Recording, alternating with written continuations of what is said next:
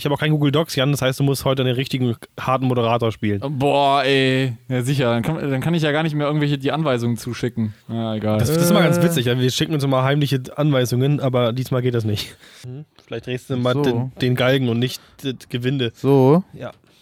ich drehe ganz kurz, Nico, wenn das, wenn das ganz reingedübelt ist, dann drehst du da meistens schon am Galgen. Weil das Gewinde macht das ja nicht, Alter. Weißt du, da, da drehst du da voll am Rad und dann, äh, dann ist es kaputt. Genau. Oh, So, Ah, das war fast Schön. synchron. jetzt können wir beginnen. Ja. Mein Gott, so Ähm, einen schönen Start habe ich noch nie erlebt. Ja, das war ein Traumstart, liebe Leute. Ich mache jetzt nochmal eben mein Bier hier auf. Ich hoffe, man kann das gleich hören in der Aufnahme. Wisst ihr übrigens, was eine ganz schlechte Idee ist? Das habe ich letztens Was? festgestellt, als wir zusammen unterwegs waren einkaufen. Du musst da überall diese wunderschönen Masken tragen und es ist eine richtige Scheißidee, unter der Maske zu rülpsen, weil du es unmittelbar riechen kannst.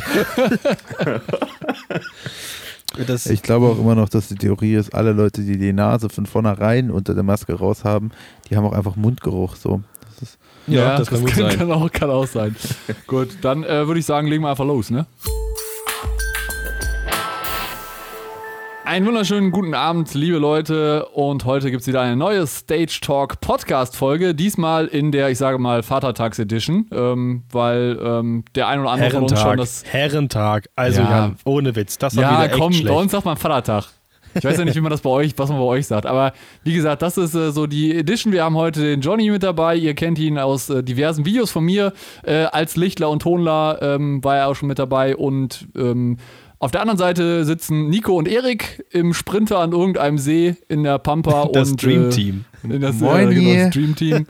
äh, grüßt euch erstmal alle. Wie geht's euch so? Und sehr gut, wir sitzen hier mit einem Radler und Erik sogar in meinem Bettzeug, im Bett, in meinem Sprinter am See. Wir haben die Seitentür offen und können direkt aufs Wasser gucken, durch so ein paar Gebüsche. Mit Hose. Also, und wir waren heute baden und deswegen geht es uns sehr gut, glaube ich. Erik, willst du noch was sagen dazu? Nö, eigentlich, eigentlich hast du das ganz Nee? gut zusammengefasst, Ah, finde ich. Oh Gott, oh Gott, oh Gott. Ich bin jetzt inzwischen schon auf das alkoholfreie Radler umgestiegen, nachdem ich halt äh, den Vatertag so als Vater endlich das erste Mal genossen habe und keine Veranstaltung hatte. Musst du nichts schön trinken. Äh, ja. Drei Kinder betreuen, äh, lustig, lustig. Ja, da hast du es ja wirklich dann auch Schwierig. komplett miterlebt und äh, ist auf jeden Fall eine, eine super Sache. Ja, wir sprechen heute über das Thema ähm, ja, Livestream-Konzerte, beziehungsweise ähm, wie man Konzerte mittels Livestream realisiert. Da hat Johnny auch schon ein bisschen Erfahrung mitgemacht und äh, werden mal so ein bisschen allgemein drüber sprechen, was man dafür so braucht und ähm, die eine oder andere Anekdote werden wir sicher auch nochmal äh, rausholen. Ähm, ja, Johnny, willst du mal vielleicht ein bisschen anfangen, erstmal so äh, von, zu dir erstmal erzählen, was, was du so machst und äh, was so dein, dein, ja, dein Spezialgebiet ist? Oh, mein Spezialgebiet. Oh, ja, ja, jetzt wird's lustig. Äh, gut, fangen wir mal ganz äh, von vorne an. Also ich bin mal so irgendwann so rausgekommen aus meiner Mutter und dann war ich da. Und Nee, dann, also und schon ein dann, bisschen dann weiter vorne. gedacht, äh, weiter vorne, weiter. Aber da hat's ja schon angefangen. Da waren die Knöpfe, überall Knöpfe. Und die, die muss man drücken und da passiert etwas. Und äh, das mache ich heute immer noch. Knöpfe drücken und Leute begeistern. Ja, das äh, hast du auch schon bei uns sehr gut bewiesen. Ja. ähm, ja, ähm, ich bin im Prinzip, äh, glaube ich, so etwa zeitgleich mit Nico durchgekommen, irgendwann mal mit meiner Ausbildung zum Veranstaltungstechniker und äh, seitdem im Prinzip ein bisschen was unterwegs. Ähm, seit fünf Jahren bin ich in Monheim im Sojos 7 äh, ein soziokulturellen Zentrum am Arbeiten und äh, dort bin ich dann mehr oder weniger für die technische Umsetzung bei den ganzen Spaß verantwortlich und gucke, dass ich das immer alles so ein bisschen koordiniere. Und ja, was will man noch sonst groß dazu sagen? Ähm, ich mache gerne Licht. Kann aber auch Ton, weil ich ursprünglich im Theater gelernt habe. Heißt, äh, ist zwar ein bisschen gemein, aber äh, man kann irgendwie alles, aber nichts richtig. Das trifft manchmal so ein bisschen zu aufs Theater, wenn man dann nicht gerade so städtisch arbeitet und äh, die strikte Gewerketrennung hat. Aber äh, ey, dafür hat man viel gelernt und äh, ich glaube, improvisieren lernt man am allermeisten erstmal im Theater mit wenig Geld.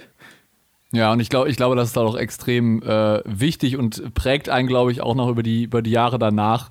Und ähm, das ist auf jeden Fall eine, eine super Sache. Ich weiß nicht, Nico, wann hast du denn eigentlich deine Ausbildung gemacht? Meine Ausbildung habe ich, glaube wann habe ich die angefangen? Angefangen habe ich sie, ja klar, ich war VR42, dementsprechend angefangen 2014. Im August ist das ja bei uns ganz normal. 2017 dementsprechend abgeschlossen am OSZ Kim in Berlin und direkt danach, als ich so im letzten Layer war, kam ja auch der Erik zu uns in die Firma. Anfang war, war er in Anführungsstrichen nur ein Praktikant. Und so die erste Stunde konnten wir uns irgendwie nicht so richtig riechen, hat das aber ziemlich schnell funktioniert und ähm, nach der Ausbildung bin ich ja auch dann direkt in die Selbstständigkeit gegangen. Ach Mensch, bist du doch noch so ein Junger? Ich habe eigentlich gedacht, wir sind zeitgleich fertig gewesen, aber da habe ich ja doch noch drei Jahre Vorlauf. Ha, ha. Interessant. Wir haben ja auch noch einen zweiten Gast mit dabei, den Erik. Äh, Erik, möchtest du auch noch irgendwas sagen zu deiner Person, damit wir wissen, wer Äh, Zu du bist? meiner Person. Ja, naja, irgendwas? also meine veranstaltungstechnische Laufbahn ist, glaube ich, irgendwie so gewesen, dass ich so, ich habe halt irgendwie immer angefangen, Bands zu spielen, habe so mit zwölf angefangen und dann habe ich 2012, gab es bei mir an der Schule immer keinen, der diesen ganzen Bullshit da halt gemacht hat. Und dann habe ich mich hinter so eine 01V gestellt und irgendwie mit zwölf angefangen, dazu versucht, die ersten drei Potis und die ersten paar Fader zu verstehen. Hat drei Jahre gebraucht, bis ich verstanden habe, was Augswege sind und wie ich da hinkomme. Aber ich habe es davor auch einfach nicht gebraucht. Äh, ähm, und äh, dann gab es mit 14 so eine lustige Geschichte, wo ich ein Festival äh, für, von so Jugendclubs in Berlin mitmachen sollte. Und da gab es, ich sollte da eigentlich nur mit stagen und mit zugucken und so. Dann war der Typ, der aber das machen sollte, kam halt nicht und der kam dann drei Stunden zu spät vollkommen bekifft so. Und dann stand ich dann also mit 14 in 1,52 Meter Größe hinter irgendeinem so einem 48 Kanal Soundcraft Analogpult. Kannst du bitte dazu nochmal die, das, das weitere Add-on erzählen? Wir, wir können sowas hier erzählen, das ist kein Problem. Bitte. Also, äh, der, der, das die Geschichte war, ich hatte ja davor nie mit dieser Veranstaltungstechnik-Branche großartigen Kontakt. Und mein Kontakt war, dass ich dann da war und ähm, da kamen dann die Jungs, die hatten die Bühne dann, stand, waren sozusagen schon zum Abbauen bereit, so kurz vorm Ende. Und die Bühne war halt relativ riesig. Es war eine Runddachbühne mit so, ich würde immerhin sagen, 15 mal 8 Meter oder so. Also es war jetzt kleine, keine kleine Bühne. Schon groß. Und der erste Typ, der da ankam, setzt sich zu mir ins FOH-Zelt hinter sein Reck und fängt einfach straight up an, auf seinem Handy Pornos zu gucken neben mir. also er macht einfach wirklich, also als, als er kennt nichts, weißt du, er, er holt einfach sein Handy raus und fängt an, Pornos zu gucken. So, Der das erste war halt wirklich, wirklich, wirklich abnormal. Ja, aber jedenfalls habe ich dann in der Schule immer weiter Technik gemacht und weiter Technik gemacht und in Bands gespielt und da irgendwie dann nebenbei gemischt. Und dann war mir relativ schnell klar, dass ich machen will. Habe ich mein Abi gemacht, habe die Ausbildung 2017 angefangen, wo Nico fertig geworden ist nach meinem Abi und bin dieses Jahr im Frühjahr fertig geworden. Äh, habe nebenbei mit Nico schon relativ viel selbstständigen Kram gemacht, die anderthalb Jahre davor. Und äh, jetzt sollte dieses Jahr eigentlich ganz gut losgehen. Wie das jetzt ausgegangen ist, wissen wir ja alle. ähm, ja, und äh, jetzt äh, sind wir so hier, wo wir sind, ne? Also Erik kennt ihr übrigens auch schon auf, aus, äh, aus ein paar Videos, also aus den Nikos Kicks Folgen, so Genau. äh, Folge Neun, glaube ich. und ja, 9, 11 und 12 glaube ich auch. Also er hat, Ja. den, er schon öfter mal gesehen auf jeden Fall. Und ein paar ProLight und Sound 218, glaube ich. genau. genau, war's da warst du auch bei uns beim, beim Stage so 3 Team mit dabei. Da hast du, glaube ich, Genau, auch genau. sehr tatkräftig mitgeholfen und am Ende haben wir dir, glaube ich, sogar auch noch ein, ein Shirt geschenkt, wenn ich das nicht Das T-Shirt Anfang habe ich sogar. immer noch. Oder am Anfang, ja, stimmt. Ja. Ja, das äh, hört sich auf jeden Fall alles sehr, sehr spannend an und äh, vielen Dank, dass ihr euch alle die Zeit genommen habt. Und ich würde sagen, äh, Johnny, du hast ja, du hattest ja gesagt, du arbeitest ja bei deinem, ähm, bei der Stadt da quasi, wo du diesen, diesen Raum letztendlich betreust. Yes. Und ähm, Konzerte, wie gesagt, aufgrund der aktuellen Lage können ja aktuell nicht stattfinden. Aber ihr seid jetzt schon so weit, dass ihr jetzt auch quasi so Livestream-Konzerte macht. Kannst du vielleicht mal so ein bisschen beschreiben, was man denn da so grundsätzlich so für Technik braucht? Äh, ja, ähm, im Prinzip äh, braucht man erstmal fast dasselbe äh, wie für ein normales Konzert. Heißt, äh, man hat den Tontechniker da, es wird immer noch der ganze Spaß komplett abgenommen. Und ähm, wenn es für die Kamera schön aussehen soll, braucht man auch noch Licht dazu. Heißt, äh, grundsätzlich ändert sich erstmal nichts zu dem, was man äh, sonst noch hat, außer halt, dass es anfängt, dass man Kameras mit dazu. Heißt, alles, was man irgendwie da macht und äh, konzipiert, das darf jetzt nicht nur für das Auge gut aussehen, sondern es muss auch in der Kamera gut aussehen. Und das ist so der kleine Vorteil, wenn man auch schon mal ein bisschen was für das Fernsehen gearbeitet hat, dass man einfach weiß, oh, oh, oh, das funktioniert nicht immer alles so, äh, wie man sich das direkt vorstellt. Heißt, ähm, Klassiker sind ja zum Beispiel rote und blaue Farben, bei denen Kameras äh, teilweise so wunderbare Krebstöne äh, generieren können. Ähm, da muss man dann halt auch noch mal ein bisschen was drauf achten. Aber ansonsten generell hat man die Bühne da, muss aktuell gucken, dass man natürlich äh, seinen Abstand äh, so gut wie möglich da äh, generieren kann. Heißt, äh, wir versuchen wirklich die Bühne so weit zu entzerren, dass jeder äh, der Beteiligten da anderthalb Meter Abstand halten kann. Und äh, dann schaut man, wie man sich da alles so zurecht konzipiert. Ist es bei euch auch so typisch, dass, also im Film sind ja immer so die Farben Orange und Cyan sind ja immer so die Filmfarben. In jedem Film, in jeder Action-Szene sieht man immer genau diese beiden Farben. Ich kann es nicht mehr sehen. Ist das jetzt da genauso oder macht ihr das wirklich lichttechnisch genau so wie ein typisches Konzert? Ähm, es äh, war jetzt beim letzten Mal zum Beispiel so, da waren wir im Raum von der Musikschule, konnten halt überhaupt nicht nebeln. Das heißt, ich musste äh, gucken, dass ich alles einfach nur stumpf so mache. Und wenn ich die ganze Zeit nur mit zwei Farben gearbeitet hätte, dann wäre das, glaube ich, das monotonste Konzert gewesen, das ich jemals gesehen hätte. Ähm, es ist ja so, ich komme ja auch aus dem Theater und eigentlich kenne ich das halt mit, äh, versuche es mal so dezent wie möglich zu halten von den Farben her, dass da einfach nicht zu viel passiert, aber äh, immer nur auf zwei Farben bleiben. Äh, da müsste, glaube ich, kein Lichttechniker da sein, da müsste man kein Licht aufbauen, wenn man das so halten wollte. Also es soll ja doch schon interessant sein für denjenigen, der es sich anschaut. Deswegen äh, bin ich der Meinung, es sollte auch ein Licht sein, das immer mit dem mitgeht, was nun mal da passiert. Licht bringt halt Stimmung mit rüber, wenn man eine Stimmung nicht vor Ort durch die Atmosphäre haben kann. Mir wurde mal gesagt, Licht ist die Kunst, Scheißmusik geil wirken zu lassen. Aber äh, dennoch natürlich ein großer, ein, gro ein großer Punkt. Ne, es ist wirklich so. Das wurde mir auch gesagt. Und das, echt. Naja, sorry, aber das wurde mir gesagt und da ist ja auch manchmal schon ein bisschen was Wahres dran. Wenn du ordentlich einen LJ hast, dann ist die Musik nicht mehr ganz so wichtig. LJ, Alter. ich muss ja hier oh, LJ sagen. Leck mich. Ga ganz kurze Anekdote an, an, dieser Geschichte. Da ist es nämlich auch so, da ist mir wieder die, die Band von meinem Vater, äh, die ich da nochmal zitieren möchte die können zwar qualitativ nicht wirklich gut spielen, aber die Show ring, ringsrum sieht so gut aus, dass alle so geflasht sind. Ähm, wir hatten letztes Mal zum Beispiel, Johnny erinnert sich bestimmt auch nochmal, vier Sparkulas da, diese schönen Fontäneneffekte. Und ähm, die Leute waren so, so hin und weg von dieser ganzen Show, dass sie gar nicht gemerkt haben, wie schlecht die Band eigentlich spielt. Also, Erinnert sich dein, also ich meine, hört dein Dad eigentlich diesen Podcast? Nee, ich glaube nicht. Deswegen kann ich es auch okay, sagen. gut. Ja, dann ist gut. Okay, dann, dann können wir auch weiter lästern. ich, ich hatte ja da auch noch mal einen kleinen Punkt, so bei dieser Lichtgeschichte, wo du vorhin von Nebel gesprochen hast. Ich muss ja sagen, wir hatten jetzt, ich habe mit ein paar Jungs in Berlin so ein paar DJ-Geschichten gemacht, um, unter anderem mit so einem 30.000 Ansi Christi 4K-Beamer in so einem Theater so ein Mapping gemacht, so Größe 15 mal 15 Meter auf so einer Rundbogenbühne. Sah voll krass aus. Und äh, wo wir dann sozusagen eine andere Lichtgeschichte dann noch gemacht haben, muss man halt aber auch echt sagen, mit Nebel muss man ja auch echt ein bisschen aufpassen, äh, weil das ja auch immer so eine Geschichte mit Unschärfe in den Kameras ist und so, wo es halt auch echt irgendwie gilt, ja oft irgendwie ein gutes Mittelmaß zu finden. So, ja, das, man halt irgendwie das Allerwichtigste ist ja wirklich, es darf ja kein Nebel sein, sondern es muss halt Dunst sein. Es soll halt einfach nur etwas sein, was im Prinzip Licht sichtbar macht und nichts, was irgendwie äh, so Leute verschwinden lässt. Äh, da kann ich auch eine lustige Anekdote zu erzählen. Ich habe früher auch mal Licht gedrückt in einem Club und ähm, das erste, was mir beigebracht wurde, war der Typ, dem der Laden gehört, der kam dann zu mir und hat gesagt, du musst nebeln. Ja, warum? Aber da, da, man sieht doch das Licht. Ja, aber die Leute sehen sich, das ist leer, die sehen, das ist leer. Mach nebeln, die dürfen nichts sehen. Das ist die dümmste, sorry, das ist das dümmste Argument, was ich je gehört habe. Nee, aber also selbst wenn es Dunst ist, muss man, glaube ich, auch echt immer noch ein bisschen mit der Dosierung aufpassen. Und da haben wir schon echt viel Erfahrung gemacht, muss ich sagen, weil wir haben auch viele so Live-Musikvideos gemacht, also praktisch ein One-Shot und haben immer Dunst reingeworfen in unser, in unser Set und es war schon oft im Schnitt schon gemerkt, okay, da war ein bisschen zu viel. Er hat schon recht, also man muss echt aufpassen, dass, die, dass das Bild an sich noch scharf bleibt im Fokusfenster, aber man die Strahlen trotzdem sieht. Das ist echt ein schmaler Grad, wie ich ja, finde. Klar, ähm, recht, ja. Ich glaube, äh, wenn man damit auch nie so aktiv gearbeitet hat, ist es schwer, sich da reinzufinden.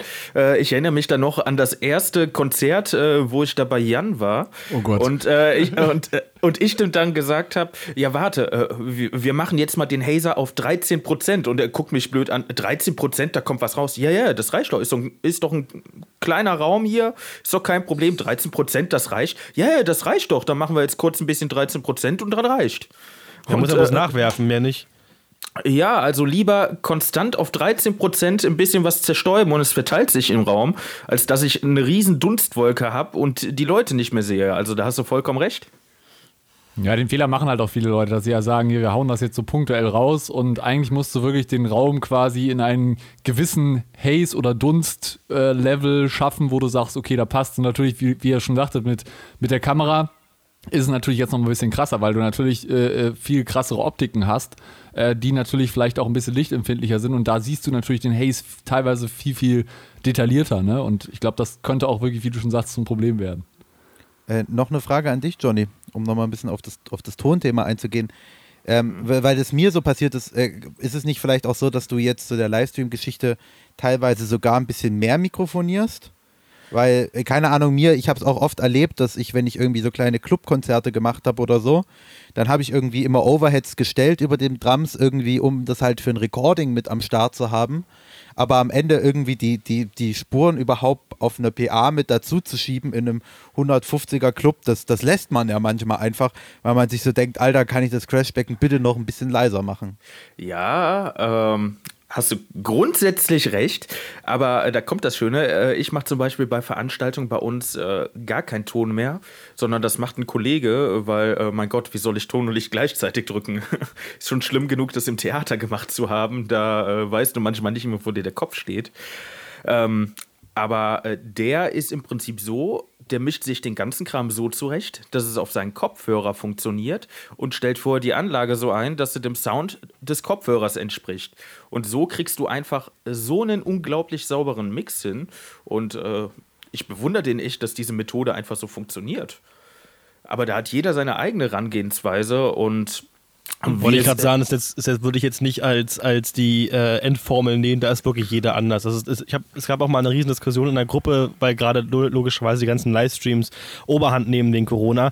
Und wirklich, also ich kenne einen sehr guten Tontechniker, der war, hat auch für Casper und so weiter FOH gemacht und der hat zum Beispiel ein ganz anderes Kofferradio dazu stehen, dann eine Kling- und Freitaganlage und einen Kopfhörer und mischt das hin und her, wie er das will. Der andere macht nur Kopfhörer, der andere nur Anlage ich glaube, da braucht man einfach nur eine ganz schön große Portion an Erfahrung und an, an äh, Audiophilität, das ist auch so ein Ding. Aber genau. klar, jeder macht es anders. Äh, das Schöne ist halt einfach dieser äh, Workflow, den er dann halt hat, äh, weil so wie es halt auf dem Kopfhörer klingt, so kriegst du es halt ohne Probleme mit einer Summe aufgenommen und es ist ein sauberer Mix und es ist halt nicht nur im Raum. Das ist halt für einen Techniker, der halt ständig Recording macht, ideal. Ja klar, vor allem, weil du halt die Außenwelt auch ein bisschen abschüttest. Ne? Also du kannst natürlich auch ein bisschen sauberer arbeiten. Hängt immer, glaube ich, auch von dem Raum ab, wo man arbeitet. Aber an sich ähm, hat, glaube ich, ist es schon ein wichtiger Punkt zu sagen. Ich glaube, in einem Stream hast du tonmäßig sogar manchmal noch ein bisschen mehr Aufwand, weil natürlich in einem Raum mit einem Publikum auch ein paar Sounds einfach durch den Raum halt hörst. Und im Stream musst du ja wirklich alles rüberbringen. Ne? Ja, genau, genau.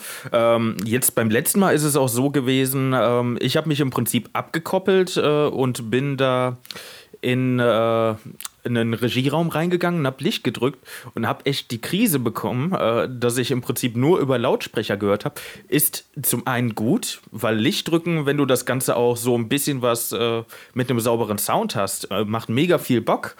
Aber du merkst halt echt, was das für ein Unterschied ist, wenn du halt nur mal so ein Konzert gerade äh, da vor dir hast und fühlst und wenn du dann wirklich so komplett abgekapselt davon bist und das Ganze äh, einfach nur äh, mit so einer kleinen Abnahme drückst. Das macht echt einen enormen Unterschied.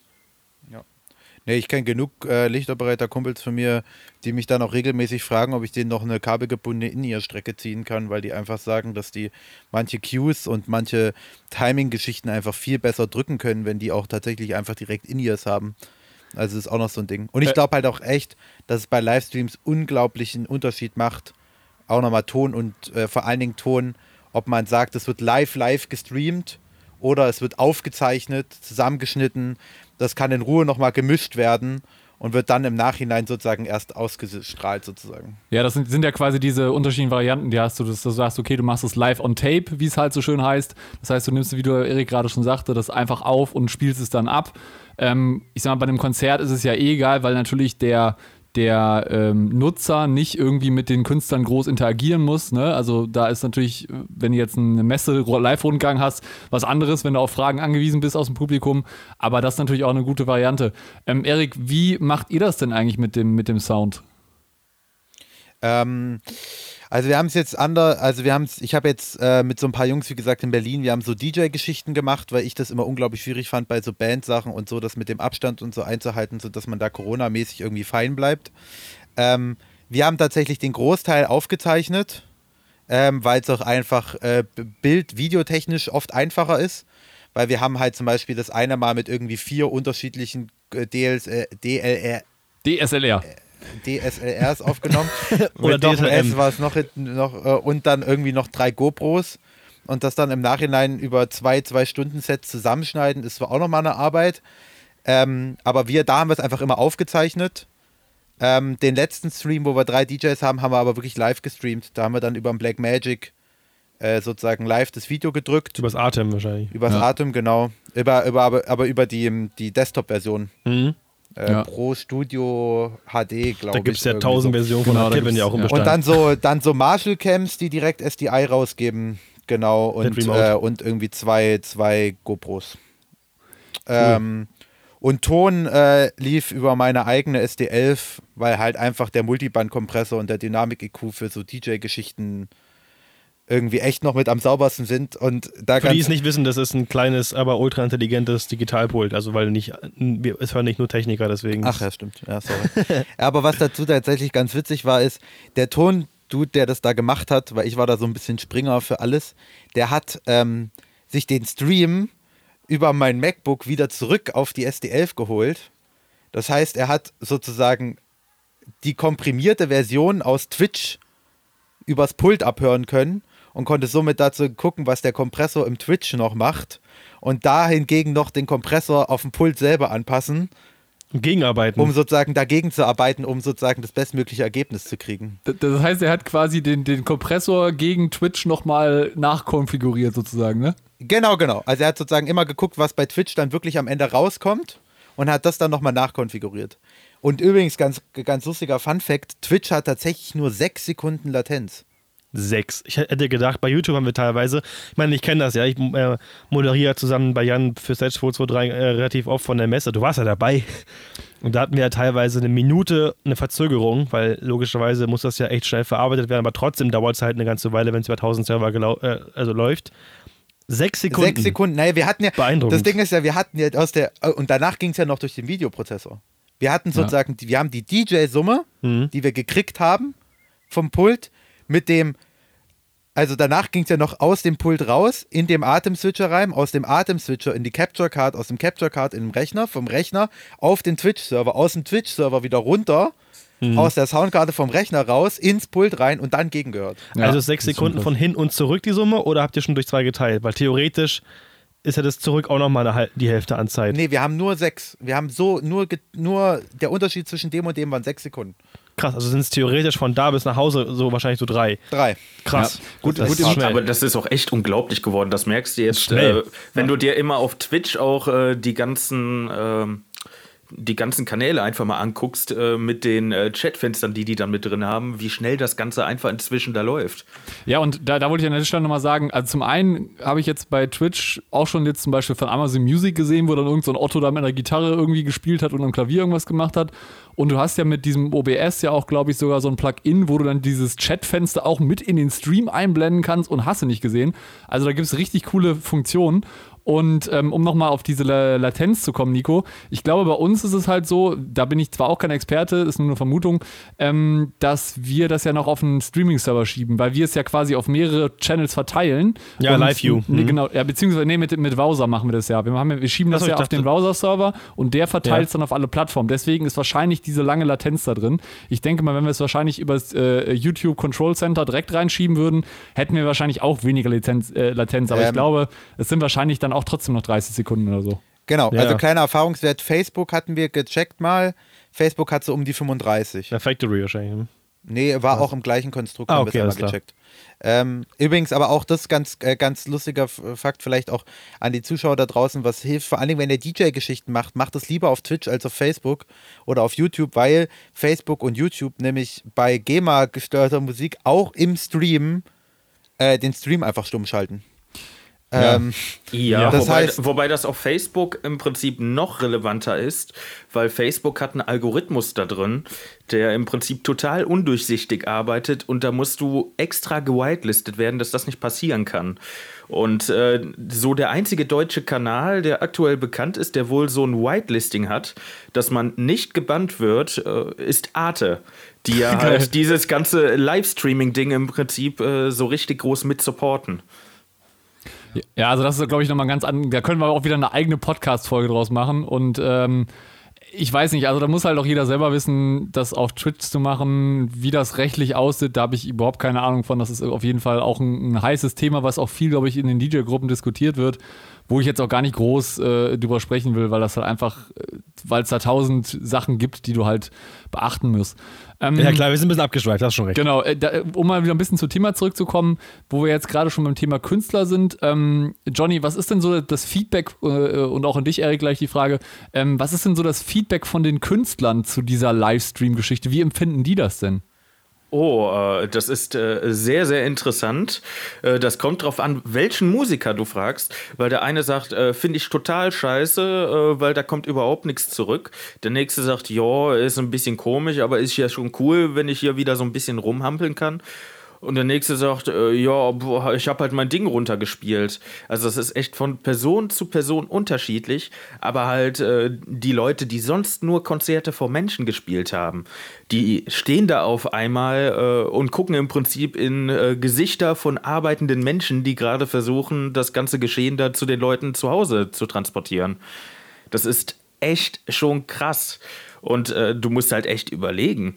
Sitzt du da und applaudierst im Prinzip für die Band, damit es irgendwie so für alle so ein bisschen ein tolles Gefühl gibt?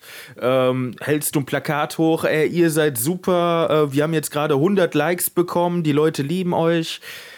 Äh, Da musst du ja echt gucken, äh, wie du die Band an der Stange hältst, wenn die das äh, so überhaupt nicht gewohnt ist. Und da Du hast ja auch kein Feedback. Genau, du hast genau. gar kein Feedback von der Crowd. Und wenn du, glaube ich, als Band irgendwo live, auftrittst, so beste Beispiel für mich persönlich ist ja zum Beispiel in Leoniden. Die können musikalisch echt richtig was, aber live ist es halt dann doch eher so ein bisschen ähm, Performance, sag ich mal. Und das ist halt wirklich krass, wie sehr die von ihrem Publikum leben. Und wenn du halt diese Energie vom Publikum kriegst, dann hast du selber noch mehr Bock und gehst halt noch mehr drauf ab. Und alle haben halt diesen, diesen Live-Vibe und sind richtig drin und hüpfen und moschen und was weiß ich. Wenn du aber in deine Kamera reinsingst und mit der Gitarre reinspielst, ich glaube, diese Energie kannst du niemals so rüberbringen, wie es in echt wäre. Und es ist, glaube ich, echt viel Selbstbeherrschung und allgemein eine ganz schön schwierige Geschichte im Geist, dass du es überhaupt in der Richtung hinkriegst, wie du es live machen würdest. ich ich glaube halt, ich glaube von vornherein halt eigentlich gar nicht, dass es überhaupt passiert. Also aus meinem Ding so, dass man Ja, überhaupt, ist auch dass recht, die ja. Bands überhaupt versuchen, ihr Live viel nachzuerleben so. Ich erlebe viele Geschichten, die, also ich habe jetzt noch, ich muss ganz ehrlich gestehen, ich habe noch keinen Band-Livestream gemacht, sondern tatsächlich nur DJ-Geschichten jetzt in der letzten Zeit. Ähm, aber ich, alle Bandsachen, die ich gesehen habe, waren halt super oft nur so Session-Geschichten. Also so, die Leute sitzen eher irgendwo und es hat auch eher wirklich so einen Videocharakter oder so. Äh, so Giant Rooks ist da eine ganz gute Geschichte. Da gibt es ein paar, paar Sachen, die dann auch so mit Community-Sachen sind im Nachhinein und so. Aber das hat alles mehr so einen Session-Charakter als einen richtigen Konzertcharakter, finde ich. Ja, und Ähm, da, da, so, so für, Ach, und ich wollte ja noch auf deine eigentliche Frage antworten, ähm, wie die Künstler das sonst äh, drauf eingehen. Also bei den DJs muss man sagen, die meisten Leute haben sich bei uns einfach richtig gefreut, weil wir auch einfach manche PAs als Monitoring hatten. Die haben sich ja da mitten auf den Floor gestellt. Und wenn du dann irgendwie 10 Doppel 18 Zoll äh, besser hast und irgendwie zwei Line Arrays links und rechts hängen hast, dann haben die schon auch einfach richtig Spaß, da auch einfach nochmal von einer lauten PA irgendwie zu spielen. Ähm, aber ich finde es grundsätzlich, glaube ich, schon super schwierig für einen DJ auch, weil der, glaube ich, sich sehr viel vom Publikum nimmt. Ähm, und was ich auch unglaublich schwierig finde, ist dann aber auch das Feedback dem, aus dem Livestream. Ich weiß jetzt nicht, wie es bei euch allen anderen Leuten geht, aber wenn wir bei uns im Stream 40 Zuschauer haben, dann, dann ist die Party schon, schon, schon richtig da, ey. Also du, du, du bleibst super oft halt irgendwie bei 25 oder Ja, irgendwie ja, 20 das Leute hängen. Hm. Und da, wenn man dann irgendwie so sieht, okay, manchmal stehen dann sonst 300 Leute physisch wirklich vor mir, da allein davor ist ja schon ein Unterschied. Ja, äh, wo du es jetzt aber gerade nochmal äh, gesagt hast, Erik, mit der ähm, Anlage, ähm, das ist übrigens auch so ein Ding, das so total ätzend ist, wenn du einen Band-Livestream hast.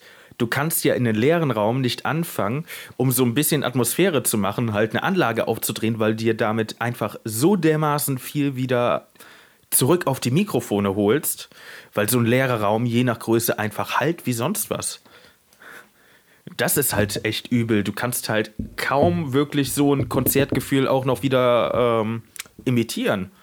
Heißt, äh, bei uns ist es jetzt so der Fall, äh, wir stellen den Musikern Monitore auf die Bühne. Am liebsten würden, äh, würden wir den aber auch nur in ihr verpassen, weil das macht ja halt so einen Recording-Sound wieder weg. Und das ist das Einzige, worauf du ja bei einem Livestream hinarbeiten kannst. Du, bei so DJ-Geschichten ist es ganz einfach. Stumpf links, rechts rein, stumpf links, rechts aus, Alter. Das ist da wirklich, das ist da wirklich so. Also bei der DJ-Geschichte ist es zum Glück relativ pragmatisch, ja. Ähm, da muss man aber auch sagen, da haben wir jetzt auch uns überlegt, wenn wir jetzt noch einen Stream machen, äh, dann machen wir tatsächlich auch äh, ein Mikro, so ein bisschen Publikum-Mics weil es einfach schon geil ist, wenn, äh, wenn irgendeiner ruft, äh, Max, ich will ein Kind von dir und äh, er dann drauf eingeht, das ist schon irgendwie geiler, als wenn das so ganz klinische Totenstille ist. Können die Rollen nicht Techniker übernehmen? Das macht es auch noch ja, ein bisschen natürlich spannender. So. Die, natürlich, natürlich brüllen das die Techniker rein. Was denkst du denn? Geil. Was ich an dieser Stelle noch sagen wollte zum Thema Künstler, ähm, es ist ja auch so ein bisschen Interaktion mit Künstler und Fans und ähm, da habe ich zum Beispiel letztens irgendwann mal auf Instagram so einen, so einen Livestream von Luke Mockridge gesehen, der sich einfach ganz stumpf ans Klavier gesetzt hat und einfach die Leute gefragt hat, was sie gerne hören wollen. Ähm, durch seine diversen Shows hat er natürlich da so ein gewisses Repertoire und dann, keine Ahnung, hat er irgendwie die Gummibärenbande gespielt oder irgendwelche anderen Sachen. Also das sind auch Möglichkeiten, wie ich mit den Fans interagieren kann äh, oder ich glaube auch Coldplay oder U2, einer von den beiden beiden hat, glaube ich, auch so einen Livestream gemacht. Und ähm, das ist natürlich jetzt eine ganz neue Situation, wo auch die Künstler erstmal mit umgehen müssen. Und ähm, ich weiß nicht, habt ihr da darüber hinaus noch irgendwelche Möglichkeiten, die ihr seht, wie man mit den Fans noch interagieren kann über den Livestream? Ähm, na, das Einzige, was ich sehe, ist, dass vorher Sachen gesammelt werden. Also, dass man sozusagen, also das ist ja auch der ganz Standardweg, was ihr ja auch macht, wenn ihr irgendwelche Livestreams macht, halt irgendwie auf Social Media aller möglichen Art, das sozusagen anzukündigen, dass er passiert und dann an der Stelle auch irgendwie Songwünsche zu sammeln oder so. Ähm, ganz lustige Sache, ich habe äh, letztens Jacob Collier, ich weiß nicht, dem einen oder anderen von euch wird es vielleicht was sagen, ähm, der hat äh, auch so einen Livestream gemacht und da war es halt so, dass die dann sozusagen über so eine Instagram-Story-Abstimmung wo man äh, mhm. in dieses Feld Sachen mhm. eintippen kann. Ja, ja. In einer anderen Story, nicht sozusagen im Livestream selber, hat der dann sozusagen seine äh, hat er dann sich die Song die Songwünsche sozusagen Achso, verstehe. Hm, zusammen, zusammen. So. Also ich glaube, da gibt es äh, da gibt es, glaube ich, über die unterschiedlichen Platt Möglichkeiten, die vor allen Dingen Instagram und Facebook bietet, glaube ich, ganz gute Möglichkeiten. Na, was noch andere mal gemacht haben, habe ich mal gesehen, in einem größeren Stream, da konntest du halt so ein, also konntest du dich halt irgendwo eintragen in so eine Liste und dann hast du halt den, das Passwort bekommen für halt so eine Art Teamspeak. Dann konntest du halt in, hat also jeder Zuschauer so 60 Sekunden bekommen ungefähr. Kannst du halt in dem Stream, den du halt mit Kamera sehen kannst, kannst du halt mit dieser, mit der Band oder mit der Gruppe, wie auch immer, halt live Codes in echt telefonieren, also nicht nur schreiben von wegen irgendeine Fragestellung, die beantworten die, sondern wirklich aktiv, nicht seriell, sondern hin und her wirklich telefonieren. Und so kannst du ja auch so eine Art Live-QA machen und du kannst mit den Leuten halt wirklich sprechen. Klar ist das ein bisschen aufwendiger, du brauchst einen Teamspeak-Server, du brauchst irgendein Verfahren, wie du dieses Passwort rausschickst und wer halt ähm, da reinkommt. Also du brauchst halt schon eine kleine Regie im Hintergrund. Aber es ist ja nichts, was Stage nicht auch könnte. Also sowas ähnliches haben wir ja auch schon mal gemacht. Jetzt nicht in dem Ausmaß, aber das wäre für mich noch eine, eine Sache, wie man das lösen könnte. Regie ist, Regie ist auf jeden Fall wirklich so ein Punkt, äh, wo du immer gucken musst, dass du Top-Leute da sitzen hast. Äh, bei uns ist es jetzt so, wir haben jetzt äh, beim letzten Mal die Premiere gehabt und jetzt beim nächsten Mal haben wir direkt eine Person mehr da sitzen, weil wir einfach festgestellt haben, boah, scheiße, ey, wenn du ähm, da sitzt und Live-Content mit einbinden willst, dann äh, sitzen wir da jetzt mit äh, drei Personen. Wir haben einmal die Regie selbst, dann haben wir jemanden, der im Prinzip äh, Social Media macht und das alles aufnimmt, was auf sämtlichen Kanälen kommt. Und äh, einen dritten, der das Ganze wieder so bearbeitet, dass du es wieder im Stream präsentieren kannst. Also das ist echt ein gewaltiger Aufwand, wenn du äh, so etwas noch während eines laufenden Konzertes auch noch machst. Du, wir haben, also wir hatten ein gesamter Crew, ich weiß jetzt nicht, ob du nur, meinst du nur Videoregie? Drei ähm, Leute? Oder meinst du insgesamt Nee, Regie? äh, nee wir, wir sind an Crew bei äh, drei Kameras, davon zwei besetzt. Sind wir, was haben wir, eine Videocrew? Eins, zwei, drei, vier, fünf, sechs Leute. Nur Video. Nur Video. Und dann Ja. einmal Ton und einmal Licht. Okay.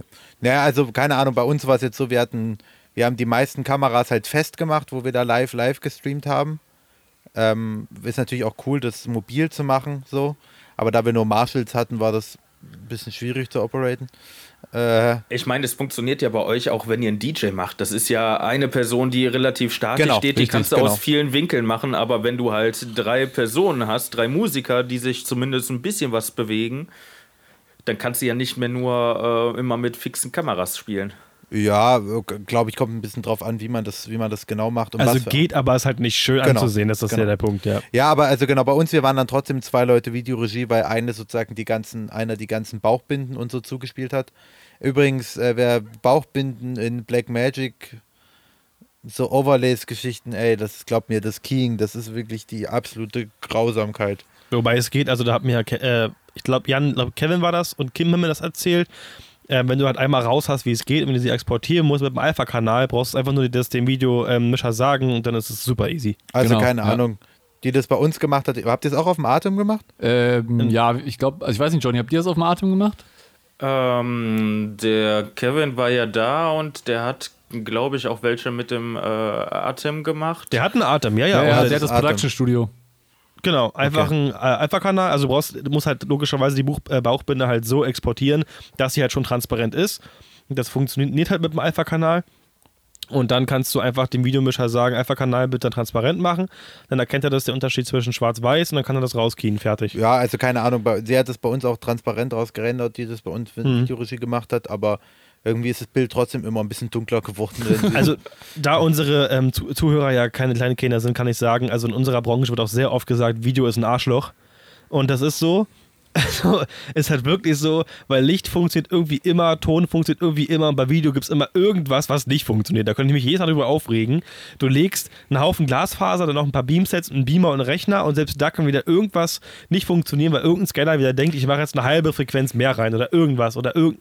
Keine Ahnung. Ihr, ihr wisst doch, was ich meine. Irgendwas läuft immer nicht. Dann hast du irgendwelche Striche drin. Ach, ach leck mich doch. Das ist alles. Also meine, mein Lieblingsmoment, mein Lieblingsmoment war immer noch, wo wir die, wo wir ein Video gedreht haben und ich habe Fokus gezogen und Nico hat Kamera-Operator gemacht und wir, wir, keine Ahnung, wir checken das eine halbe Stunde vorher irgendwie alles entspannt durch, machen das ganze Gear nochmal aus, wollen anfangen zu drehen. Ich mache die Videofunkstrecke wieder an, um, äh, um irgendwie so, ja. einen Follow-Fokus zu ziehen und das Bild zu sehen.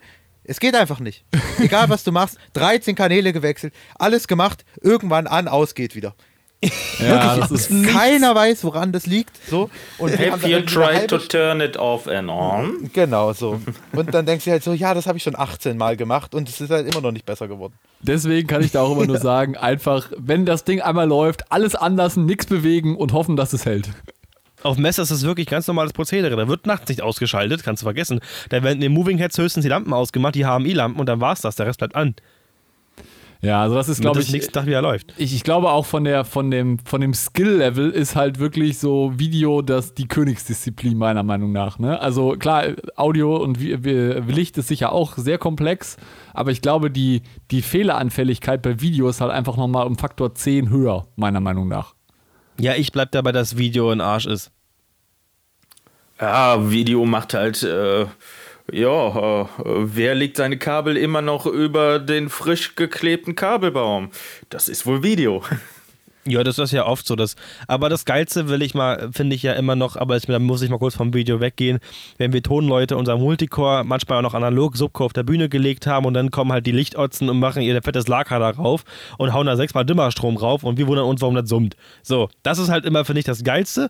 Oder wenn wir, das habe ich auch schon erlebt, in, in, da haben wir halt mobiles Theater gehabt und wir haben halt unsere M-City aufgestellt, haben extra mit Gaffer Quadrate auf dem Boden gemacht, beschriftet mit Amps und Dimmer. Und wer packt seine dicken Dimmerkisten auf meine Endstufen rauf? Die Lichtleute.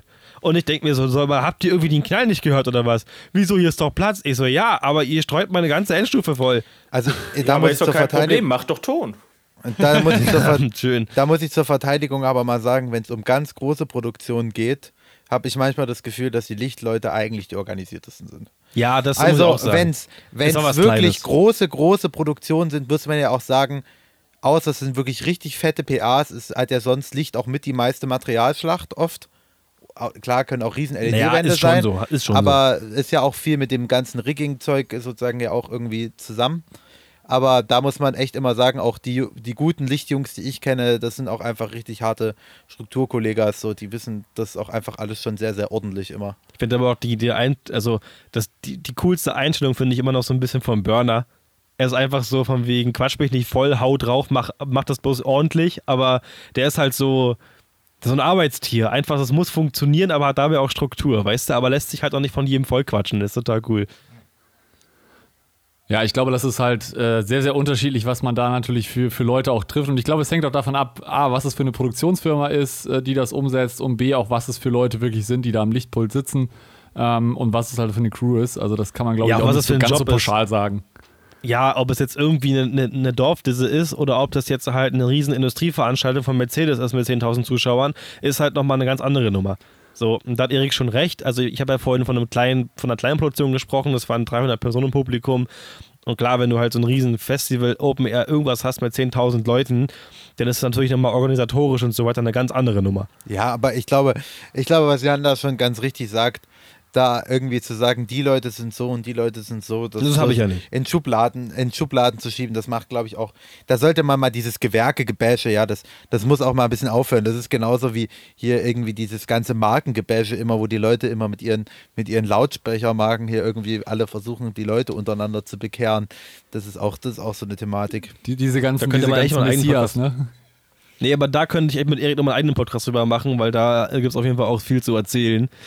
Aber nee, recht hat er davon schon. Ich habe auch ein bisschen damit angefangen, muss ich sagen, indem ich sagte, Video ist ein Arsch. Aber das war auch nur so meine lustige, spaßig gemeinte Einschätzung. Du, und das ist halt schon so Das irgendwie. trifft ja aber auch eher auf die Technik und nicht auf die Menschen zu. Nee, natürlich. Vollkommen. vollkommen. Also, also an, die, an dieser Stelle auch nochmal ein Gruß an Kim und Kevin, die uns auf jeder äh, Messe immer sehr geile Videotechnik liefern und dann immer auf die Ideen kommen, wo ich dann sage, okay, krass, auf die Lösung wäre ich jetzt nicht gekommen. Ähm, und da auch immer äh, krasse Lösungen liefern und auch Ideen haben, wo ich dann sage, ey, krasse Geschichte. Also das wird, wird ist immer eine, eine faszinierende Geschichte. Aber es ist ein auch ganz Privileg, ehrlich mit den Jungs so. zu arbeiten. Also, äh, äh, ein Video steht und fällt einfach mit guten Leuten. Wenn du da welche hast, die nicht genau wissen, was sie machen, dann Das ist ja äh, hast überall du die so. Kacke am Dampfen, ja.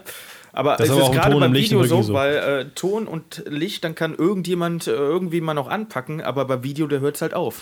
Richtig, und ich glaube, das ist halt auch so ein bisschen, auch gerade aktuell so ein bisschen das Problem. Also jetzt ohne jetzt irgendjemand äh, äh, anschuldigen zu wollen. Ich glaube, es gibt viele Veranstaltungstechnik-Leute da draußen, die jetzt sagen, ah, wir müssen jetzt Livestream machen und fangen jetzt an, äh, auf einmal diese ganzen Livestreams anzubieten, aber haben überhaupt keine Ahnung, wie das funktioniert. Und ich glaube, das ist halt auch nochmal eine Geschichte, die man noch ein bisschen vorsichtig betrachten sollte, dass man sagt, äh, man macht jetzt nur, weil man vorher Licht und Ton kann, äh, auf einmal noch Video dazu. Da muss man, glaube ich, schon ein bisschen aufpassen. Was meint ihr dazu? Das ist eine Sache, die mich voll abnervt, muss ich sagen. Ja, ich, also ich äh, bin halt irgendwie einfach ein harter Freund davon zu sagen, wenn man grundsätzlich nicht hart auf den Kopf gefallen ist und irgendwie sich selber nicht übernimmt, dann kriegt man halt super viel auch irgendwie hin. Ne? Also irgendwie auch dann mal zu sagen, okay, ich mache das jetzt so und dann nochmal sich irgendwie Hilfe von ein, zwei Leuten zu holen, die irgendwie wissen, wie das geht, sich da irgendwie auch ein bisschen Vertrauen in seine eigene Grundkompetenz zu haben.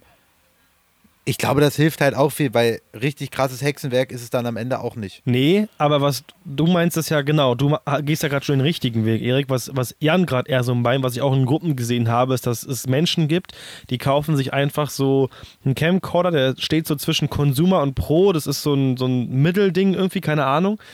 Und machen da dann ein Behringer Mischpult dran mit einem Adapter von 2 XLR auf Mini-Klinke, um dann da alles zusammenzumischen, stellen das auf den Boden und geben jemandem eine Lavalier-Funke mit einem dicken Case und nehmen das, nehmen das aber als mobile Streaming-Station.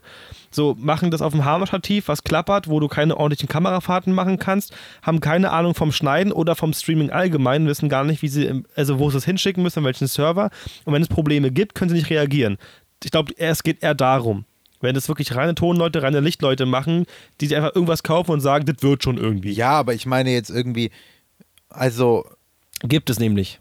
Es gibt auch reine, also keine Ahnung, ich bin am Ende auch ein Tonler und ich weiß auch, was ein DMX ist und was HDSDI ist. Also ich sage jetzt mal so, ich glaube, das kommt halt immer so ein bisschen auf die Perspektive drauf an. Ich glaube auch, ja genau. Und ich glaube, es kommt auch immer so ein bisschen aufs Mindset an, ob ich wirklich sagen will, okay, ich, ich lese mich da wirklich jetzt ein. Ich hole mir auch, äh, vor allen Dingen, was du, Eric, auch richtig machst, zu sagen, okay, ich ähm, habe zwar nicht 100% Plan davon, ich hole mir Experten mit dazu, die mir helfen können, die dann nämlich auch im Fehlerfalle ähm, quasi den, das Fehler, den Fehler auch beheben können, weil ich glaube, dass, wie Nico auch schon sagte, das ist halt schon extrem das Problem, dass äh, dann irgendwie die Veranstaltungstechnik Butzen dann irgendwas anbieten und sagen, hier, wir machen Video und dann irgendwie beim Kunden stehen, aber gar nicht wissen, wie sie denn die Probleme lösen sollen. Ja, und, und da, da sind wir ja auch an einem Punkt, äh, wo man nur mal sagen muss, es ist ja leider Gottes in der Branche oft genug schlichtweg ein Problem, dass der Kunde auch einfach nicht bereit ist, das Personal zu zahlen, wo du einfach sagst, äh, den müssen wir aber haben. Das ist der Typ, den brauchen wir, damit das so funktioniert. Äh, und dann stehen da viele und sagen, ja gut, dann müssen wir es selber machen. Das sind ja leider auch so Probleme, die du dann hast. Mhm. Ja, vor allen Dingen, weil jetzt in der Corona-Zeit rein wirtschaftlich viele Leute ja dann auch irgendwie, es ist eh irgendwie eine Zwickmühle, ne? Weil viele Leute Firmen haben ja auch irgendwie wirtschaftlich nicht das Geld, irgendwie ordentliche Veranstaltungstechnik zu bezahlen, sagen aber, wir würden das ganz gerne machen und dann sagen die Buden, ja, okay, das ist eigentlich jetzt auch nicht so unser Anspruch und unser, unser Ding so, aber dann machen wir das noch, weil damit kriegen wir wenigstens irgendwie noch ein bisschen Geld rein. Also ich glaube, da muss man auch einfach mal dazu sagen, das ist auch menschlich und auch existenziell äh, eine ganz große äh, Sondersituation für uns alle so. Mhm. Und ich meine, keine Ahnung, jetzt hier äh, Nico und, äh, und mich trifft das natürlich auf eine Art und äh, ja auch irgendwie hart als Selbstständige in dem Bereich. Aber das geht auch noch, muss man ja am Ende auch mal sagen. Ja, also keine Ahnung, wenn das, ich äh, werde jetzt hier keine Namen nennen, aber wenn es ein paar Jungs in Berlin gibt, die im Monat 140.000 Euro Minus machen und äh, Zuschuss von 0 Euro bekommen, das ist einfach nochmal eine ganz andere Story.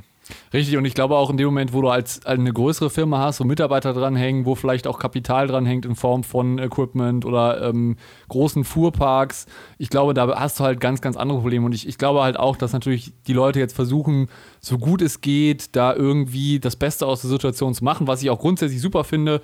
Ähm, man sollte halt nur auch an gewissen Punkten auch so ein bisschen die ja, wissen, was man kann, was man nicht kann. Also es ist jetzt nicht so, dass man als, meiner Meinung nach, sollte man jetzt nicht sagen, ich mache jetzt hier als äh, Veranstaltungstechnikfirma äh, äh, eine, klein, äh, eine kleine Veranstaltungstechnikfirma irgendwie so eine riesengroße Produktion mit, äh, keine Ahnung, sieben Drahtloskameras und diesen ganzen Geschichten und Ü-Wagen und sowas, obwohl ich das vorher noch nie gemacht habe. Ne? Also das, klar kann man das natürlich dann projektmäßig machen und sagen, okay, ich, ich miete mir die Leute dazu, aber da muss natürlich der Kunde das auch entsprechend bezahlen.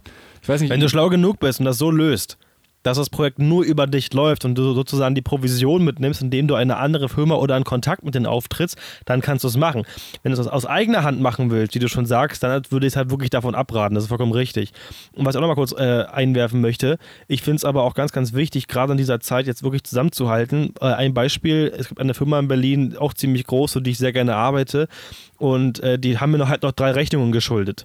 Und da habe ich geschrieben, hey, wie sieht es denn aus? Wie sieht es mit der Zahlung? Ähm, weil wäre natürlich für mich auch ganz gut, wenn das, wenn das bezahlt wird. Und da haben die gesagt, hey Nico, ist nur eine Frage, wir würden natürlich, natürlich das sofort drüber schießen.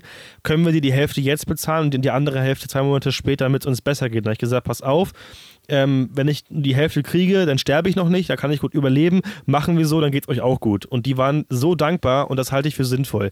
Wenn ihr das halt, wenn ihr ähm, ja, sozusagen das Geld erst später bekommen.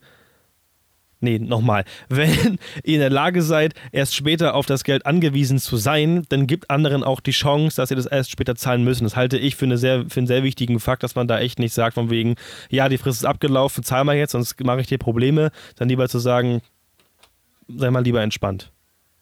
Ja, ich denke auch. Und äh, ich glaube, dass wir da einfach, äh, auch wie du schon sagst, Nico, dass man da einfach zusammenhalten muss und das Beste draus machen muss. Wo wir gerade eh schon bei diesem Thema Finanzierung sind, ähm, Finanzen, ähm, was würdet ihr denn sagen, so, wenn es darum geht, lohnen sich diese Streams? Also kann man die wirklich so weit amortisieren, dass man sagt, okay, ähm, ich kann das jetzt sogar so weit finanzieren oder gegenfinanzieren, dass ich am Ende vielleicht sogar das gleiche, äh, die gleichen Einnahmen habe wie zum Beispiel im normalen Konzert. Was meint ihr da? Absolut nicht. Absolut nicht. Nein. Also äh, ein Livestream ist definitiv einfach nur ein Verlustgeschäft. Das kannst du nicht anders sagen. Also wenn du Glück hast, kommst du auf eine Null raus, aber da musst du schon sehen, was für Optionen du hast. Ich habe jetzt äh, total viele äh, Möglichkeiten gesehen, wie Bands das Ganze umsetzen.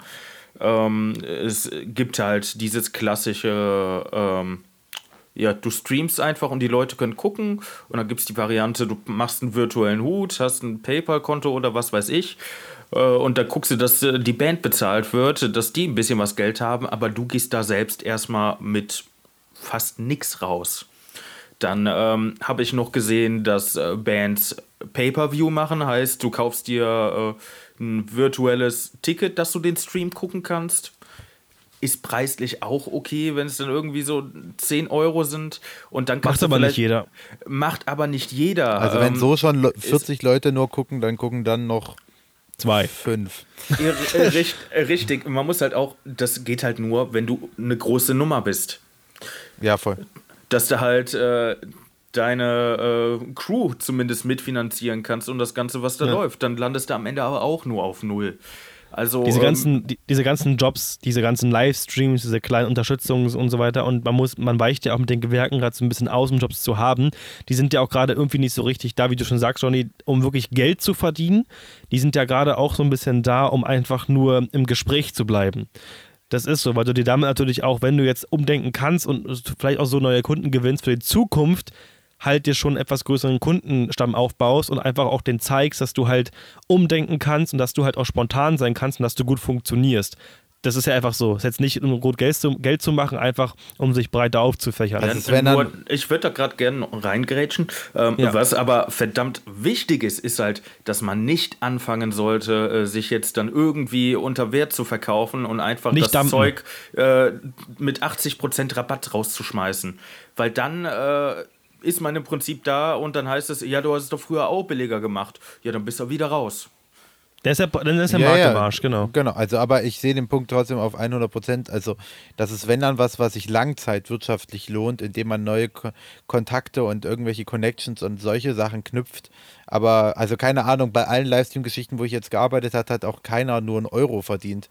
Also ähm, wir haben das jetzt so gemacht, ähm, ist tatsächlich so, so mein Hobby nebenbei mit den Jungs. Wir machen ähm, wir haben auch sozusagen immer bei Demos große Wagen gebaut und äh, sind da immer ein bisschen hart ausgerastet, was so technische Sachen angeht. Also für die, für die Techniker, Leute, die es kennen, wir haben auf einen 7,5 Tonner äh, 8 Doppel-18er, ein 40 kVA-Aggregat und die drei großen L-Acoustics K2-Module raufgestellt. Und halt als Bass KS28, das ist und genau, der stärksten besser auf dem Markt. KS28. Ähm, so, so eine Geschichte machen wir dann halt irgendwie, weil sich die Connections lohnen. Und jetzt haben wir halt sozusagen Livestreams gemacht und da hat halt keiner einen Euro verdient. Was wir gemacht haben, was ich auch gerne noch dazu aufrufe, wenn wir jetzt hier schon über das Thema sprechen, ist auch einfach nochmal Spenden für Leute zusammen, die es auch einfach noch nötiger haben. Ähm, also was wir gemacht haben, ist, wir haben für Mission Lifeline äh, gespendet, die sozusagen ähm, in das Flüchtlingslager nach Lesbos ähm, die kompletten Spenden packen, um da sozusagen irgendwie Corona-Nothilfe zu machen. Weil das ja auch einfach Leute sind, die es gesundheitlich und existenzieller noch, noch krasser trifft als wir hier in diesem Land. Also das kann ich dabei nur sagen, so, wir haben in vier Streams immerhin 1200 Euro gesammelt, ist am Ende auch nicht viel Geld, aber ist auch nicht nichts so. Das ist halt irgendwie was, wo man aber tatsächlich am Ende auch sogar ein bisschen mehr Geld kriegt, auch wenn man es dann ja am Ende nicht behält. Ja, ja, ich denke Guter auch. Punkt. Und das ist auf jeden Fall auch eine gute Sache, äh, Erik, was du da ansprichst, dass man auch wirklich dann als Künstler auch ähm, die, die Dinge nutzt und sagt, okay, was man für so hilfsbedürftige Projekte halt auch aufruft und da Spenden sammelt, finde ich auf jeden Fall auch eine, eine tolle Geschichte. Ähm, was noch ein anderes Beispiel ist, es zeigt sich natürlich jetzt auch so ein bisschen, gerade wenn du jetzt Bands oder DJs hast, was die für eine Reichweite haben. Also bestes Beispiel, so ein David Guetta, der hat zum Beispiel auch mal in, äh, in seinem Gebäudekomplex in Miami, hat er halt auch einen Livestream gemacht, wo er sich quasi einfach mit seinem DJ-Pult unten irgendwie auf so, eine, so einen Rooftop-Pool gestellt hat und dann irgendwie... War es eingeschaltet? Bitte? War es auch eingeschaltet? Ja, ich glaube, es war eingestellt. Keine Ahnung. Auf jeden Fall okay. haben die das, haben die das, ähm, äh, hat das eine, eine, eine Firma, eine Livestream-Firma gemacht oder eine Produktionsfirma, die ich auch verfolge und die ich auch äh, persönlich kenne, die sind da auch komplett ausgerastet. Ne? Also die haben dann irgendwie mit, äh, mit, mit Drohnen und allen Pipapo das gemacht und auch mit Live-View und so.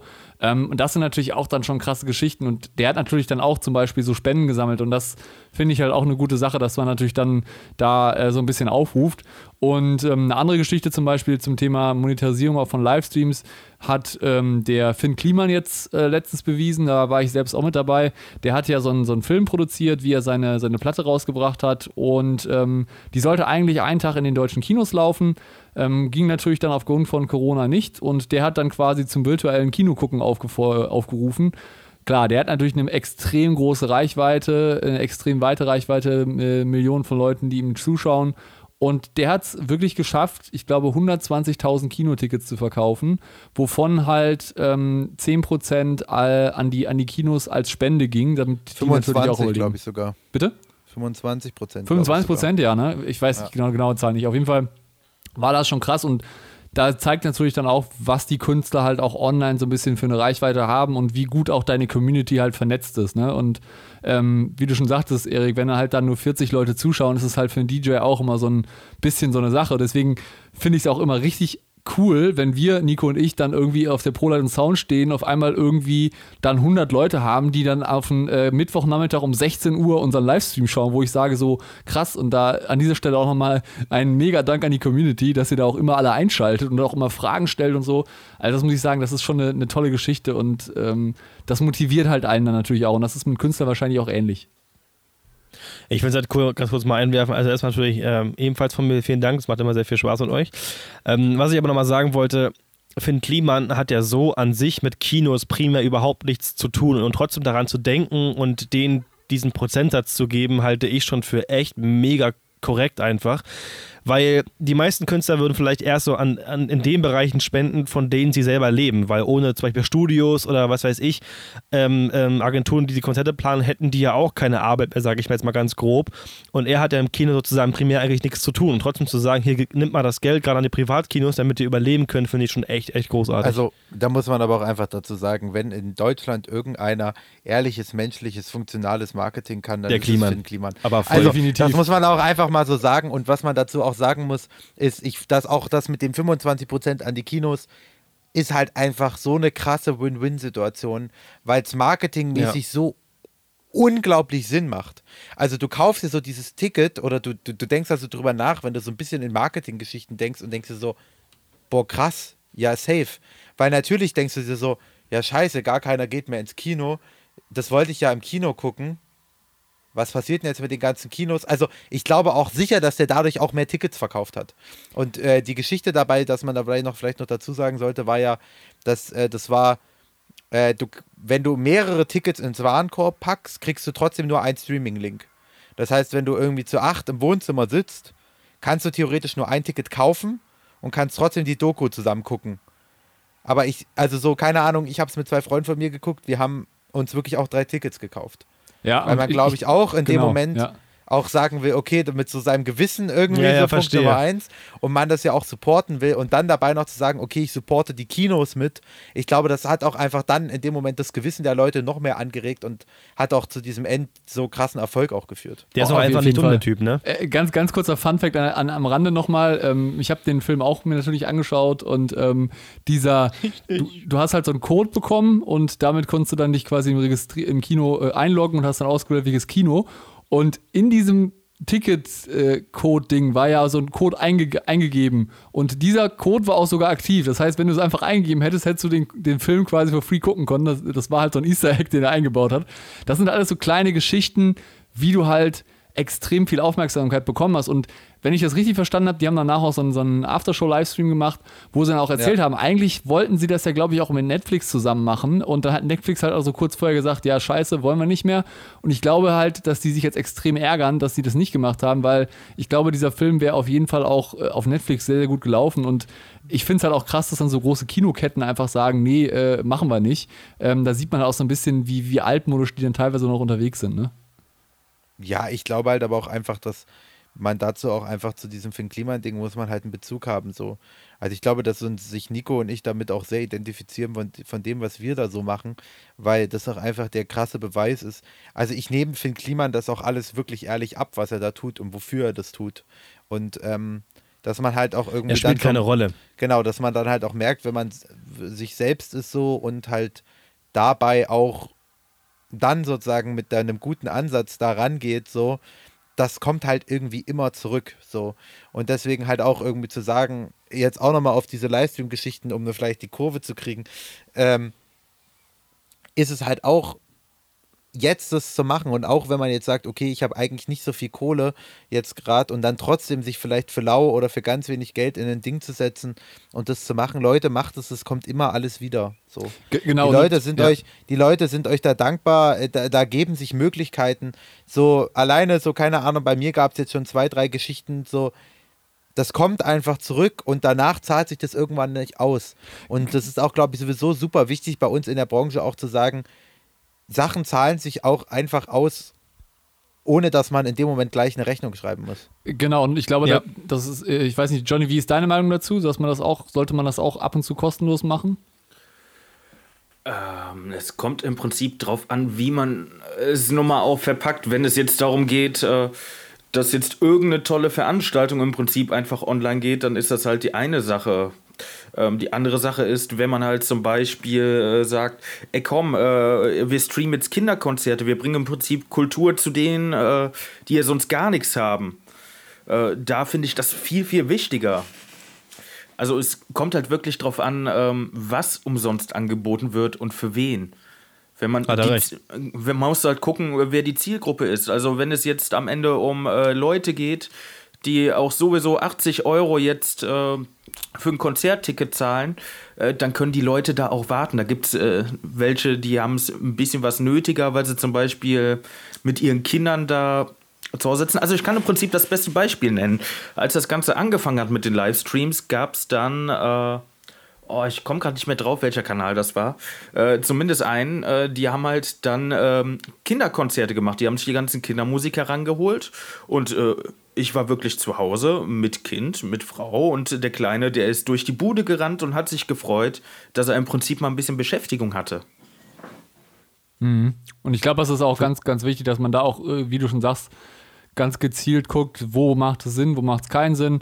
Und ich glaube auch, dein Appell, Erik, war auf jeden Fall auch sehr, sehr gut da draußen an die Leute zu sagen, hey, macht einfach was, ihr wisst nie, wofür sich das auszahlt, ähm, denkt da auch ein bisschen langfristiger und seht einfach zu, dass ihr das auch aus der Marketingperspektive se seht, weil natürlich alle Leute, die dann irgendwie an diesem Livestream partizipieren, ähm, schon gute Erfahrungen mit euch machen können und ich euch vielleicht weiterempfehlen und wer weiß, vielleicht sprechen die irgendwann mal mit einem großen Festivalbetreiber, der sagt, hey, ich brauche jetzt einen Livestream für, die, für meine äh, Mainstage und auf einmal seid ihr dann irgendwie im Gespräch, weil ihr da einmal damals einen geilen Livestream gemacht habt. Also das sollte man nicht unterschätzen, was da die Macht der Mund-zu-Mund-Propaganda ist und natürlich auch in der Veranstaltungsstechnik ist es halt so, dass es da, Davon leben wir. genau, Ja, da, genau. Da, Also da, genau.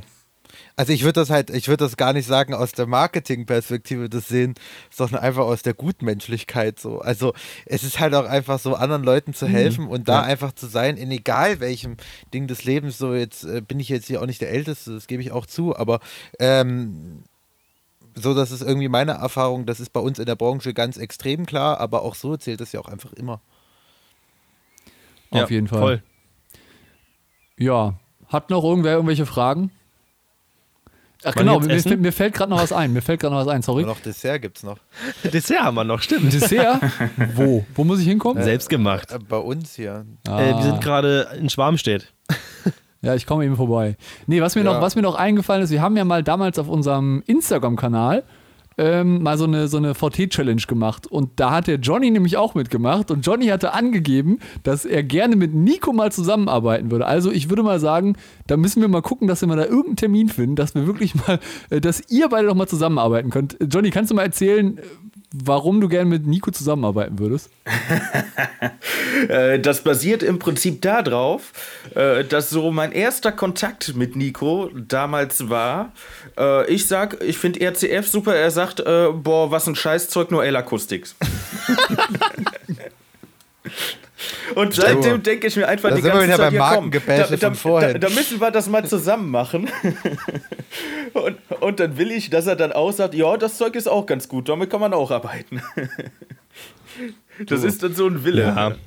Wobei Ja, nee. Nico ja inzwischen sowieso mit Voice-Akustik verdammt viel zusammenarbeitet und glaube ich da offener ist als äh, zu Beginn der ganzen Geschichte. Ja, das hat sich, das hat sich über die Jahre hart gewandelt. Also es ist halt so, ich, ja, ich habe Voice-Akustik und ich halte das auch für sehr gut, aber ich bin trotzdem offen für andere Marken. Ich könnte eine Riesenliste nennen, mit denen ich auch arbeiten würde, so ist es jetzt nicht. Also, ähm, wie gesagt, ich bin da geblieben, weil es mir gefällt und weil ich gut arbeiten kann, aber ich habe auch damals schon zu RCF gesagt, um mal kurz mal ganz kurz einen Mini-Ausschwenker zu machen, ich halte das Zeug für okay, die bauen halt unglaublich gute Motoren, die halt überall verbaut werden, aber alles drumherum, weiß ich nicht, das finde ich irgendwie schwierig. Motoren? Ja, gute Treiber. Ich würde schon sagen, Alter. Also, Na, äh, gute- wenn, wir jetzt hier, wenn wir jetzt ja nur noch bei 32 Zoll Function One Motorbässen sind Nein, und nein, das nein. im Also, HF, ne, dann wird's lustig. Nein, ne? nein, nein, gute Hochtöner, gute, die machen gute Pappen, sehr gute sogar. Also grandios. Die verbauen immer noch heute hochwertige Marken, aber alles an- andere weiß auch nicht. Naja, aber das kann man trotzdem nochmal beim Bier besprechen. Genau, das können wir dann mal abseits äh, der, des Podcasts mal diskutieren. Genau. Das besser Genau, das können wir abseits der Corona-Auszeit machen. Genau, das äh, können wir mal machen. Und, und ich denke mal, es wird irgendwann bestimmt auch ein Punkt kommen, wo wir auf jeden Fall mal irgendwie alle zusammenarbeiten können, wo wir mal was Cooles machen können. Und äh, wo dann Nico und Johnny mal ein bisschen fachsimpeln können und mal äh, Vergleiche anstellen können. Oh Gott, Die ich glaub, Möglichkeit ich, wird kommen. Ich glaube, das Fachsimpeln wird es so gar nicht geben. Dafür ist der Nico einfach äh, tonmäßig zu fit und ich bin da mehr bei Licht eingefahren. Wie gesagt, ich komme aus dem Theater. äh, Ich kann es grundsätzlich. Das, was ich kann. Dann gibt es keinen. Streit, ist doch gut. Ja, Ja. deswegen würde ich dich auch immer äh, ans Mischpult lassen und irgendwas einrichten lassen. Ah, das ist gut. Ich ziehe es immer vor, es jemanden machen zu lassen, der es auf jeden Fall richtig kann. Ja, da bist du bei Erik und mir, glaube ich, an einer halbwegs okayen Adresse. Glaube ich, das funktioniert ganz gut. ja, Genau. Ähm, Leute, ihr wisst eigentlich an sich Bescheid, wenn ihr irgendwelche Vorschläge noch habt, irgendwelche Anregungen, was auch immer, gerne eine Mail an äh, podcast.stage223.com oder über all mögliche Social Media Kanäle. Und der Erik grinst mich hier gerade mit einem richtig lustigen Gesicht an. Meine Nase juckt, Alter. Deswegen, okay. ich dachte, da macht sich auch gleich unser zweites Radler auf. Ge genau, und äh, was, ich, was ich an dieser Stelle nochmal sagen will, ähm, ich hoffe, Ja. die, die Folge hat euch soweit gefallen und ähm, wir würden auch mal uns äh, äh, über Feedback freuen, wie ihr denn diese Art von Folge gefunden habt, ähm, ob wir zukünftig öfter so welche, ich sag mal, Bierfolgen machen sollen, wo wir abends entspannt äh, Oh Mit dem Sprinter bloß nicht, bloß nicht. also Bier, Bierfolgen ja, aber bitte ohne Vatertag. Ja. Und zu viert, die, die erste Folge mit vier Personen, die erste Folge, wo ich mit Erik gemeinsam in einem Bett an einem Gott. See hocke. Zu Aber viel wir haben was an. Information. Ich sag das, ich muss es noch mal sagen, weil das ist auch an, ja. nicht die Normalität. Ich mache jetzt meinen Radler auf, trinke gleich, äh, pff, kann ich nicht mehr reden, Dessert. esse gleich mit meinen ganzen Freunden hier, die noch da sind, äh, Dessert. Ich habe hier auch Brian ewig nicht mehr gesehen, jetzt ist nämlich auch hier und ich überlasse das letzte Wort euch dreien. Ja, Nico, vielen Dank. Ähm, an dieser Stelle nochmal ein großes Dank an Erik und Johnny. Cool, dass wir so eine Doppelfolge aufnehmen konnten, beziehungsweise so eine Viererfolge. Ähm, Pärchenabend. hat äh, echt Spaß gemacht und ähm, ich hoffe mal, dass der ein oder andere von euch da draußen äh, viel mitnehmen konnte. Und wie gesagt, wenn ihr Fragen habt, einfach podcast at stage223.com.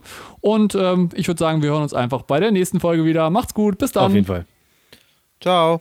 Tschüss. Tschüss. Tülüdü.